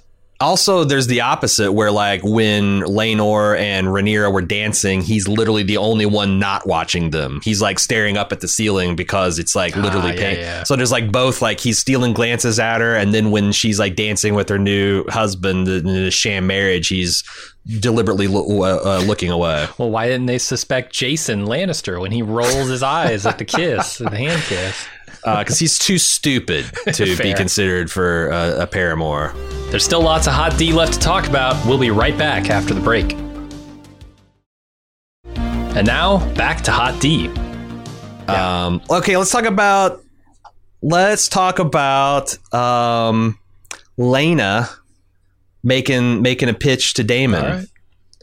Yeah. Uh, that is like an and you know we talked about this in Insta take the she, you know he's doing the like I'm a bad boy you sure you want to you know roll with me because I'm just gonna hurt you and she's like yeah well, I I I I I, I kind of I'm, I'm down with that um Look, dude, I was going to be sold off when I was 12 to. true to the Sea. Lord of Like, Braavos yeah. Uh, not, come on. I, which- I'm, what do you no think- stranger to that. Yeah. do you, what do you think happened to that do you think that uh, Corlys gets this better offer and now that's off the table or I don't know. That's a really good question. Because I feel I like wondered that myself Daemon might be vying for her attention as well. You know, Yeah. and not not because he's into Elena or anything, just because he wants to kind of stick it to Viserys and also be close to the throne and like close to Rhaenyra in a weird way. I Mhm. I don't know. I, I see a lot of potential for Viserys. Or, sorry, for Daemon and Laena to to get together somehow. Uh, so then, uh, as my man Harwin gets to he finally dance with the princess, Daemon rudely cuts in and starts talking shit about Laenor. And Rhaenyra is not having it. She's like, "Ah, I've heard this is just a political arrangement, and if you don't like it, do something about it. You're its badass top five warrior of the Yeah. Seven Kingdoms. You're you probably got a Valyrian steel something on you. Why don't you just slaughter all the bodyguards and carry me off to Dragonstone and make me your fucking wife, big shot? Mhm. And then Daemon grabs her like by the hair and pulls her like fa- like I and I thought he's going to roughly kiss her or something. And you can see Viserys like leaning forward, like yeah, you know, at that crowd. yeah, the, the, the, the lobster's getting sawed even faster, and then the crowd just kind of like, you know, the, like like people dance in front of him, and so you well hear the scream. Oh my god! Yeah, Yeah, I, I because they've been planting seeds of this throughout the entire scene, right? This could be Royce attacking Daemon. Uh, th- this could be uh, Jason attacking Laenor. This could be 15 different people in this room could want to attack somebody, and you don't know who it is. and just the technical uh, art side of this of like the amount of extras the low level of Mhm. lighting that's still like this is a very dark scene but not like you know uh battle scene in season 8 of Game of Thrones dark. Like you it's it's it's dimly lit but you can see everything. It's like and a like Call the, Saul scene, right? uh, the amount of like direction and resetting you have to do on everything the continuity of all the different dancers and and like it's it just must have been such a fucking challenge. It probably spent oh they probably took a week if not longer to film these like 8 minutes.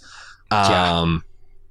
It's just amazing and there's like all and the editing the editing is is masterful too because like every shot Oh, is just yeah. as long as it needs to be and you're confused and wanting more but not in like a shitty kind of like well they're just fucking with me kind of way um, it felt Right, like it- I it was keeps you up up on what is actually happening on the floor, but in a way that's still kind of chaotic that you feel like you're in the room with him. Yeah i felt like exactly i felt like i was in the royal court like what the hell's happening and my is like oh my Mhm. god is daemon kissing oh my god is sir criston cole punching somebody He he just punched the groom to be. That's that's insane. dude okay um so yes maybe we should wait to talk about this later but like indeed you have this mad dash you've got the king's guard surrounding the king you got uh, someone knocks ray to the ground she looks legit terrified now where the fuck is daemon in this he was right by her side Mhm. uh, Laenor tries to intervene because he sees i think at this point you can see that uh, um, Criston Cole's the one giving Joff the business. Joffrey dri- grabs a dagger, tries to stab Criston Cole. He bats it away because he's a badass in full plate armor. Um, and Laenor gets punched by Sir Criston Cole full in the face. The king Yeah. consort. Mhm. Um, Harwin does his his thing where he carries off the princess. Um, and then Cole just beats this guy's face to a pulp. It's one of the most Yeah. gnarly. I mean, there's been a lot of gnarly things, but I'll put this up with uh, the mountain putting his thumbs through Oberyn's eyes. Uh, that Mhm. it was nasty what he did to this guy's head. It's Yeah, just this guy's pulpy. 100 percent dead. Uh, Yeah, no no question about it. I, I feel like we had questions, you know, in that first tournament um, when people were getting punched and then hit over and over again in the head. This is unambiguous. yeah. Um. So I guess we should because because my question is so in the books this happens, but it happens in the context of this seven day tournament. Where Sir Criston Cole, who um, you know, like every like uh, the, the way it happens in the book is um, Rhaenyra gives I think Harwin Breakbones her favor in the tournament, and then Laenor as a, you know kind of almost like as a jape, as a careless jape, gives it to Joffrey, and they're they're, they're just having their like swinging power couple good time, Oh, and then uh, Sir Criston Cole gets Alicent's favor. And then he described that he rains blow after blow on Joffrey's helm until it splits, and he Hmm. goes into like I think a, a nine day coma where he eventually succumbs. That is a lot more deniable Oh, than yeah. losing your cool and beating the ki- the king consort's best friend to death in the middle of the hall with everyone looking on, completely Uh-huh. unprovoked. and it makes me wonder how the fuck the political situation of that is a lot different than than it happens in the book. How the, the I guess does does Sir Criston Cole walk away from this? What is the pretext? Do you have any thoughts on that? My only real thought on this is that he has the queen as a shield at this moment. She She's his sworn resource. protector. Yeah, yeah, no, she is. I, both from himself and and people who would punish him for this. Yeah, I, I think that's going to be his saving grace. And she's sharp enough to like. I think she's in full ally acquisition mode. Not only was that confession shocking to her, but also she's like, you know what? I'm not going to let this guy off the hook. I'm not going to have him killed. I'm just going to chill and see what happens. And then by the end of this episode, I think, I, yeah, like, you know, he is so twisted up and he's ready to kill himself. I, all the by the way, this scene out in the garden is gorgeous. Of this knight in the white, uh, you know, his bloody gauntlets, standing in the moonlight, about to kill himself in front of the heart tree, uh, Yeah. and she stays his hand. Man,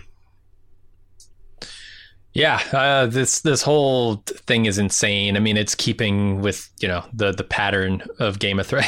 Game of Thrones weddings are worse than like birthday celebrations in the Bible, where like J- Right. Johnny Baptist gets his head cut off and put on Sure. a plate. Yeah, nothing good Uh, happens at those. Mhm. No, I think a guy gets hung at another one. It's yeah, it's it's all bad. It's why the Jehovah's Witnesses don't celebrate birthdays. it's because they don't like them. Yeah, uh, out of uh, out, out of nowhere, deep bald move lore. Um, Uh huh. I think that um because like it's the, the tenor of the book is like Viserys is annoyed that Sir Criston Cole kind of like cast a pall in the proceedings, but it's like it's a tournament, people die. This is like this was the kickoff feast of seven days of tourneys leading up to the biggest wedding the realm's ever seen, and now it turns into a hasty shotgun wedding in Yeah. the carcass of this party. Yes. And oh, as I felt like those kids are crying as they're exchanging the vows. Like Laenor can't hardly get through his vows. Rhaenyra's got red, you know, run, you know, red rimmed eyes, rimmed with tears. They're both like, this is. They thought Yeah, they were going to be masters of the universe, and now, and she's feeling for herself because I don't think she wanted this to happen. Like, no, and I I don't feel like Criston uh, is an option for her at this point, right? After this, Yeah, like if nothing else, Laenor would be like, uh, no, that previous understanding, or at least this particular Yeah. configuration of it, is null Right, and right. void. You, your guy just killed my guy. Fuck that. No Uh-huh. way. No way. Uh, I'm with you. and then Viserys collapses here at the end, and that that Yeah. crown clattering to the floor seems pretty fucking ominous, man. Yeah, falls right on the stone. Um, not the first time he's he's fallen in this episode either. I I don't know, man. He seems in pretty bad shape. Pretty bad This could be the shape, yeah. for him. Yeah, is that your? is- Do you have a? I'm curious. Do you have a prediction as he's to survive in the next week? Uh, I can't say anything. I'm, I'm You got mild in. Did you? Did you watch the next week on? yeah. I shouldn't do that. I really shouldn't. I gotta say that this is the one show where I think it's really risky because, uh, you know, they it, it seems like there's been a lot of people. I, I've I gotten I've gotten that's why I've stopped talking about it is because I got a lot of emails. People are saying like, man, I. Um, I, I wish I hadn't seen some of the things, and I don't think we ever talked about it a lot. But a lot of people are kind of like, especially with the time jumps in the previous weeks, it's like, man, I wish, I wish I'd stayed away from from that stuff. Yeah, I never know quite what to do with those because look, it's officially released material. You know, Sure. it's it's not like oh this stuff leaked and we're talking about it. They want you to know this stuff. So, I figure, but, but I don't I want to tell about people it, about it unless they seek it out too. Because yeah, and that's be there's there's like tons of podcasts out there that will tell you that and more. Like again, that's the other thing Oh, I've totally. listened as as I've I've gone around and listened to some of our uh, you know our peers. Is some of them are a little bit more free about hints and innuendo and, and spoilers and not, and we we try to stay out of that. So like. Yeah, if you Mm-hmm. wanna if you wanna get like speculation based on a sixty second trailer for the sh- thing you're gonna watch, and I, I kind of like that's how I've been in the last couple of years. Is like if I know I'm gonna watch something, the last thing I want to see is a trailer Uh, because right, yeah. especially the Hollywood releases, I feel like they just really ruin movies uh, nowadays, with with Mhm. rare exceptions. So I'm I'm content to just see what happens next week. I have one more question for you. Something I noticed that I don't know why they did this because they could certainly make it different. Um, so Larys observes, like, oh, the queen's wearing green. You know, that means war for the Hightowers. But then Alicent goes up to her aunt and uncle to say hi, and they're both wearing green. And like, are is the whole damn Hightower clan in on this? Because are they all declaring war? Did she send a raven and say, "Hey, wear green. We're going to send a message"? But it was too late for that to happen. So like, why does the production have them both in green if this is meant to be a statement? Because sometimes a green different. dress is just a green dress.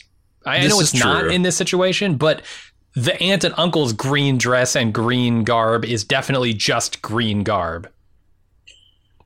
I think it's different. Like that was like kind of uh, there's always portrayed as a faux pas in the old series that like Cersei and her kids dressed much more in like Lannister colors than they did the you know you'd be forgiven to even think that they were Baratheons, right? Totally. Um, I think that uh, you know, I, I think that there it's it's one thing for the lord of a house, a great house, to wear their battle colors and you know just whenever they want to because like that's their fucking house, man. He's the guy who would call the banners. It's another thing for the queen to show up late and give every because all the other thing is she stepdaughtered Rhaenyra. I don't think she's ever done that where she's like, "I'm very happy for you, stepdaughter. This is such an excellent match." Hmm. You know, like that's the first Yeah. time she's pulled that shit. Like, you know, Sure. like uh, little, she's little broing or sunning her. Yeah, she's not a Um, friend anymore, right? She's her stepmother. Yeah, so it's the, it's it's the whole package. It's like if she just wore in a green, if she was at the king's side wearing a green dress and keeping a civil tongue to Rhaenyra, I don't think anyone says anything. But her coming in late, making a spectacle of herself, and Gotcha. firing, you know, the the stink eye left, right, and center everywhere. Uh, she she took a couple pages from Galadriel's book from the Rings of Power with that megawatt stink eye she's got. I think that's the it's the totality of the circumstances. So then why why make a deal at all of her? Why show her going up to her aunt and uncle and and saying hi to them? Who cares, right? Like what's the point of that shot? it's to show that like other people besides the two strong boys got the message. They're People that are potentially she's her playing allies. the game now. Yeah. Yeah. Yeah, I think that's exactly what it is. Okay. And maybe they did show up wearing green to make a point. You know, Otto was dismissed as the hand. Maybe they are declaring war on the crown. I don't know. Yeah. But yeah, Uh, okay, that, that makes a certain amount of sense. Anyway, yeah, so we haven't really talked too deeply about like what potential consequences, uh, you know, Criston could face. I, I think like he's not likely to face a ton because he has the Queen as the shield, but like, But how does she shield is him? By fiat? By just saying.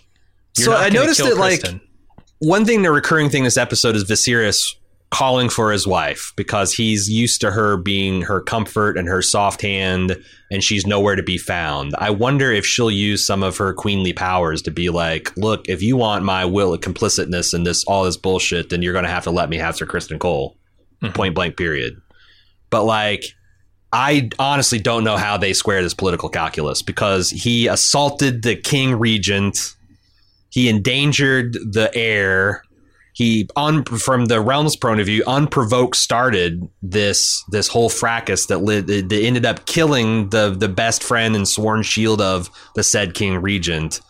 Like i get it that alicent has a lot of soft power um but yeah how the fuck does like larys strong or not larys how the fuck does lyonel strong let this happen right. you know, what is the rest of the small council? It's like, well, yeah, okay. Um, and like I said, maybe Viser, I just, yeah, it seems.